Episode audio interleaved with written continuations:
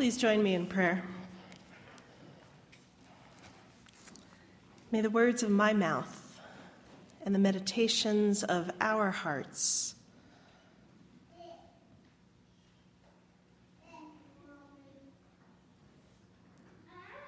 be pleasing in your sight, O God, our rock and our Redeemer.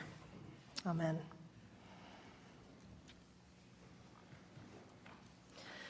My grandmother died in her sleep when she was 100 years old. Having lived a good life, but in the final two years of her life, suffered from increasingly worsening dementia. Every time I went to visit her in the Souderton area, I would always relish the final few minutes with her, saying goodbye to her, and making sure that I told her that I loved her and I always walked out of her door wondering if it would be the last time that I would see her. Two years ago, I had scheduled my next visit with her for July 6th, as it had been a little over six weeks since my previous visit, and I had been trying to make sure that I went to see her at least every six weeks. But Grandma died on July 4th, just two days before my scheduled visit. It was hard for me to imagine that I'd missed it by just 48 hours, my last chance to see her alive. I didn't get the chance to say the final goodbye that I had always hoped for. In the passage that was read to us by Marilyn from the Gospel of John, Jesus is on his way to his death, knowing full well what is coming ahead of him and he's traveling an emotional journey. And part of that journey means saying goodbye. And we find him saying goodbye to his disciples. Now, in this farewell discourse that some biblical scholars call it, John takes a lot of text to get through this. He spends chapters sharing with us the words that Jesus said as he said goodbye. But yet, we read it knowing what the future holds.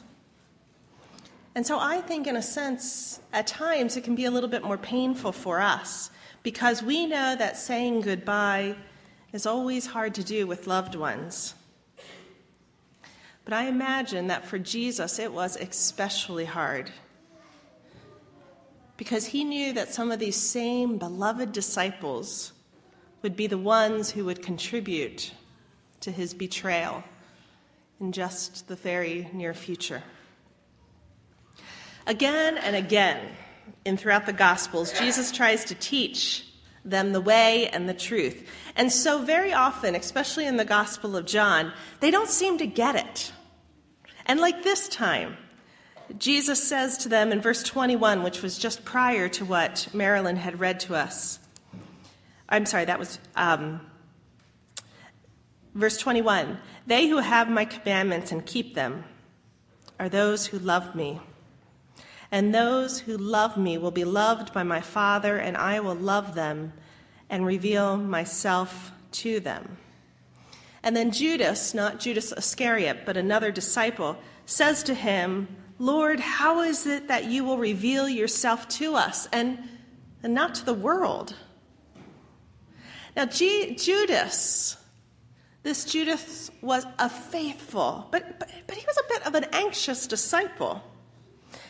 And even though throughout his whole ministry, around Jesus' entire time with his disciples, Jesus would continually repeat and explain and redescribe and affirm and reaffirm and encourage and at times reprimand with love, but he continued to share his deepest, most poignant truths of God and life to his disciples. And even now, when Jesus is trying to explain to them that even though he is going away, they will not feel his total absence. He tells them the Holy Spirit will come and infuse them with guidance and strength and power and clarity. And the disciples' response is, We don't get it. We don't know the way, Jesus. And we don't know where we are going or where you are going. We just don't get it. Yet, as I said, all of us here have the joy of looking at these stories with hindsight. We know what will happen to Jesus. We know how the disciples will behave and respond. And we know what Jesus is saying. We understand the words. But would we have known then what Jesus was saying? Would we have been as clueless as the disciples were? Perhaps, probably, and perhaps even more so. I mean, at least Judas had the courage to ask, to ask for clarification, to want to understand these perplexing, confusing words. Now, I admit that it's good for my self image to imagine the disciples as dumb as I am. I mean, I don't always get what Jesus is saying either, even now with hindsight.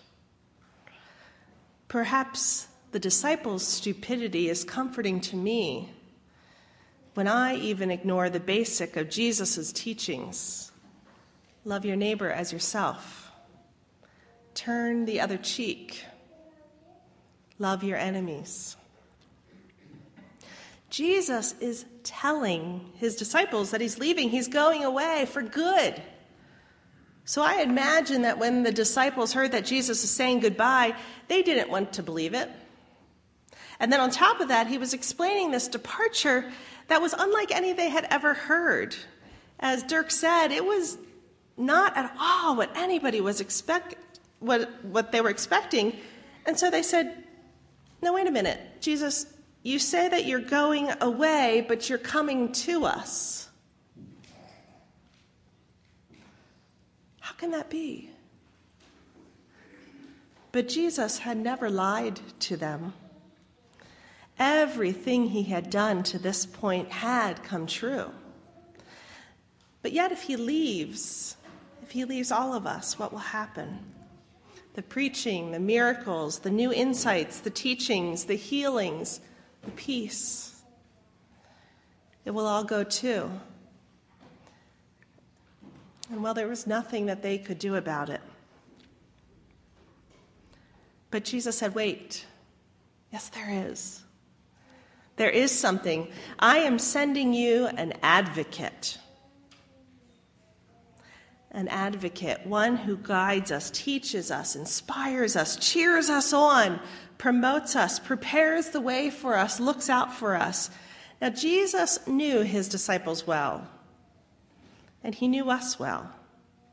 And he knew that his disciples and he knew that we needed someone to look out for us. The disciples, in our lack of comprehension, didn't really seem to improve that much during Jesus' ministry. They kept asking these questions of, We don't get it. How can this be, Jesus? And so the advocate, the Holy Spirit, would come and be with them and be with us. We can't do this alone. And Jesus never expected us to do it alone. But sometimes we think we have to do it alone. We can't share our burdens with anyone when we feel trapped we're faced with the many struggles in life. I'm not sure how we will survive until our next paycheck, you might say. Or perhaps we get in a car accident and we have to pay for the damages to our car with our deductible and the others, and now our insurance premium is skyrocketing. The roof on our house is leaking, and after three different estimates. The cheapest one says we have to replace the entire roof at a cost of $12,000, and yeah, the sooner the better. Our son is involved in things that are definitely not healthy and not productive, and yet he doesn't seem to listen to our advice and he totally disregards anything we say. I hate my job. or the end of the school year can't come fast enough. I don't like school at all.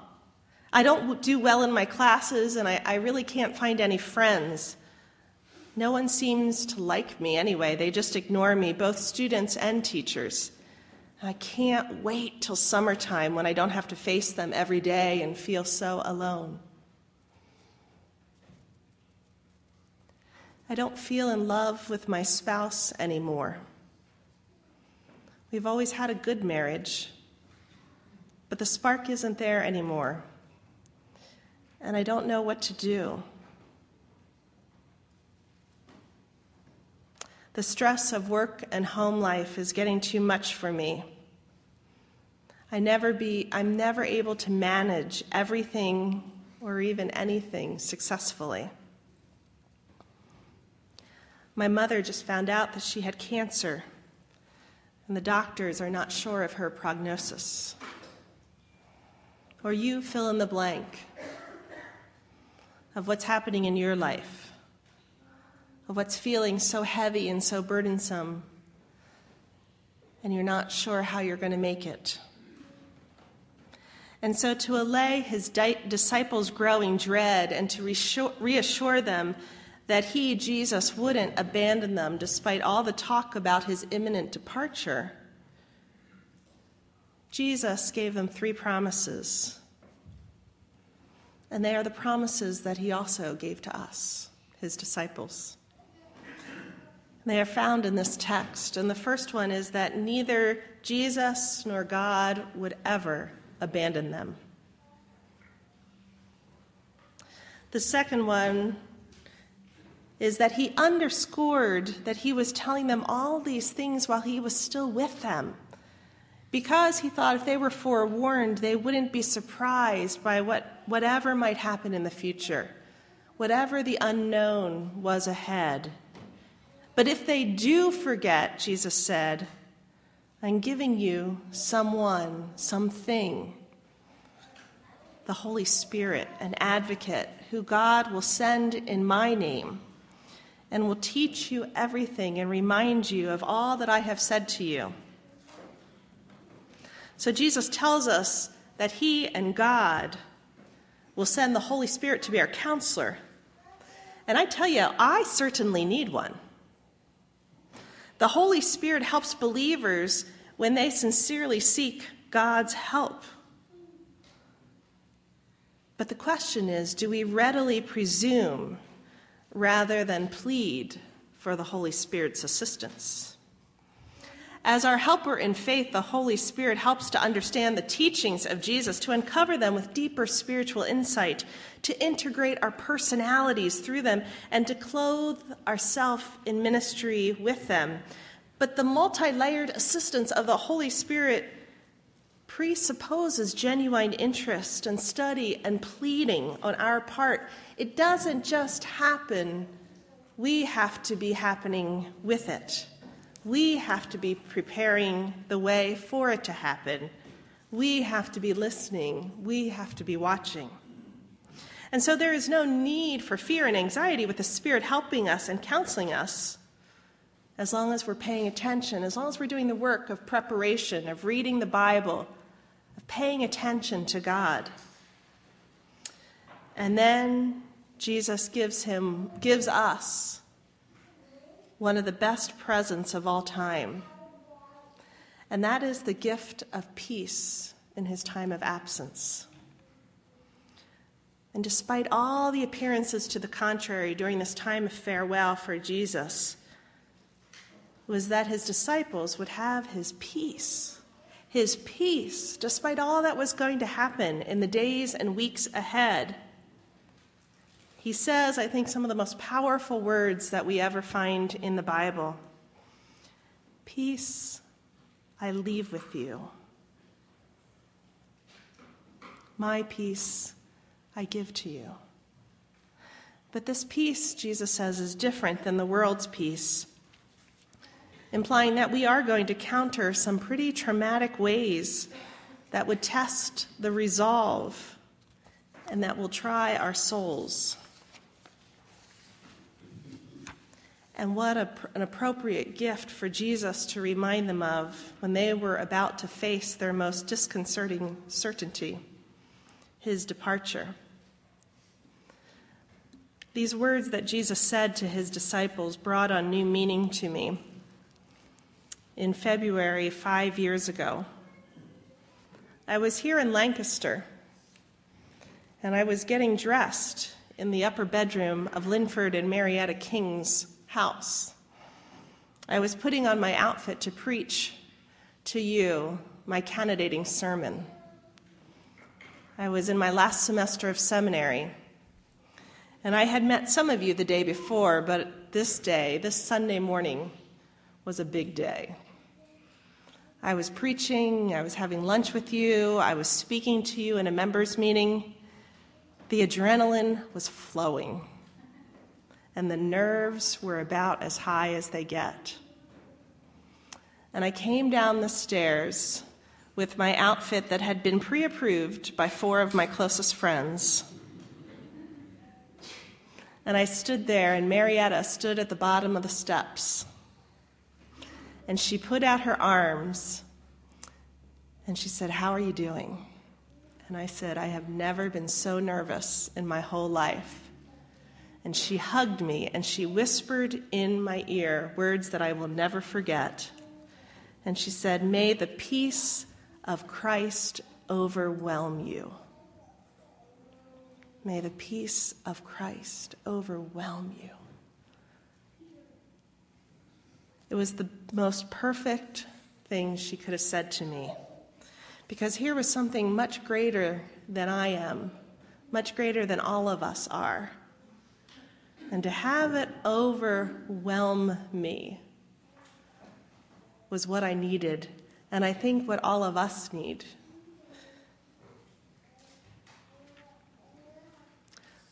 The Apostle Paul's passion for the gospel led him to places that he did not know, places that he needed the peace of Christ to overwhelm him. And in the book of Acts, we find Paul led by a vision. Now, Paul's intuitive awareness of the Holy Spirit is phenomenal. Now, he was one of these men who paid attention so that the Holy Spirit could guide him. So it, it, it shouldn't surprise us, but nonetheless it does by how quickly and how immediately and how without hesitation Paul immediately responded to this vision and must have believed for certain that it was God and it was the Holy Spirit guiding him. And for Paul, this time it led him to Macedonia, a Roman province that was a link between Rome and the Eastern Empire. And here Paul began to preach to a bunch of strangers, people he didn't know, in fact, places he didn't know, so much so that he thought that this was probably where the people of God gathered, but I guess I'll just start preaching and see if anybody shows up.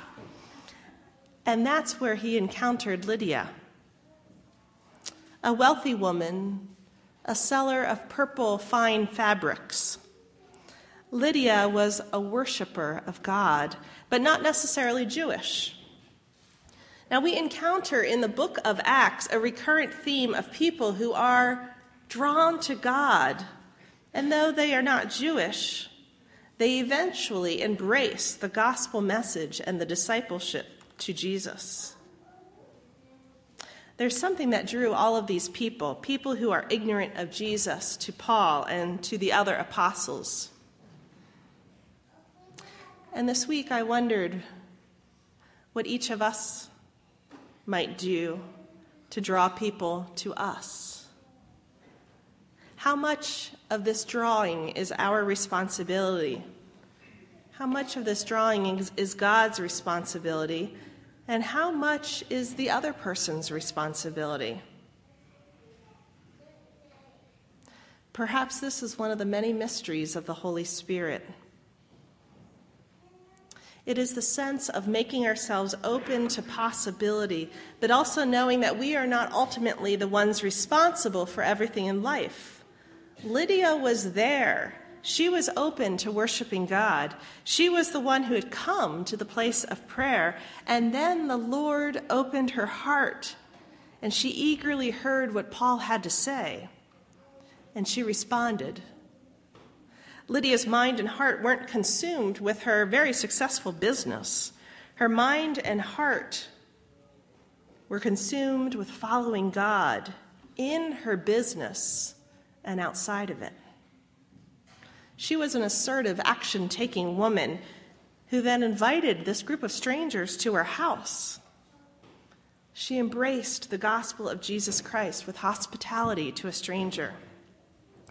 And sometimes we feel so overwhelmed with life, with all the complexities of it, as well as the challenges and complexities of being a Christian. It's a huge task with lots of great expectations. And only people who really have their life together, like Lydia, could ever begin to try to be a disciple of Christ.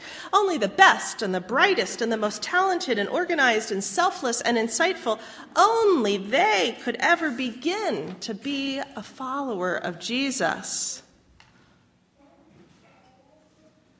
But then we turn back to the Gospel of John. We return to the farewell speech when Jesus is telling his disciples. Remember? those 12 guys who never quite seemed to understand what Jesus was saying, who always had to ask for clarification, who, like, what was that again, Jesus? We didn't quite get you. Who were regular, simple, ordinary guys who expected, who were expected by Jesus to be faithful, to live the lives that Jesus had called them to live. Jesus knew that the Christian life wasn't going to be easy. And so he promised them support through an advocate, the Holy Spirit. It is through the Holy Spirit that they could do the things that they never, never imagined they could do on their own. In fact, Jesus knew that no one could do all of this on their own. No one, not even the person sitting in front of you right now this morning who appears to have his or life totally together and in perfect order. Not even they should attempt to do this on their own. We must rely on the advocate we have a gift in the Holy Spirit. It is possible. Even the most impossible challenges of the Christian life are possible to do if and when we invite the Holy Spirit in. My grandmother died in her sleep on July 4th. But she died only after calling in her live in caregiver, Kay to her bedside just past midnight. Kay, thinking Grandma needed help to go to the bathroom, went to her bedside and said, Mother, what can I do to help you? And suddenly, with the clarity of mind of a 30 year old woman, Grandma spoke to her in a way she had never had her speak to her. Grandma began to tell Kay how much she had appreciated all that she had done for her over the past three years, and how much my grandmother loved Kay as her own flesh and blood. And then Grandma said to her, Come with me. But Kay, her caregiver, said, I have some things I need to finish up here. But you go ahead. I'll catch up with you. And so Grandma smiled and spoke her last words words of love and gratitude, and words of going to a better place. And she closed her eyes with a smile on her face for the last time. Peace I leave with you. My peace I give to you. I do not give to you as the world gives. Do not let your hearts be troubled, and do not let them be afraid. God's fierce passion is for all of creation to be reconciled, restored, and remade, including all of humanity. God has a fierce passion for a new heaven and a new earth. And that will happen with God's working through the Holy Spirit through us. We don't do it alone, thank goodness.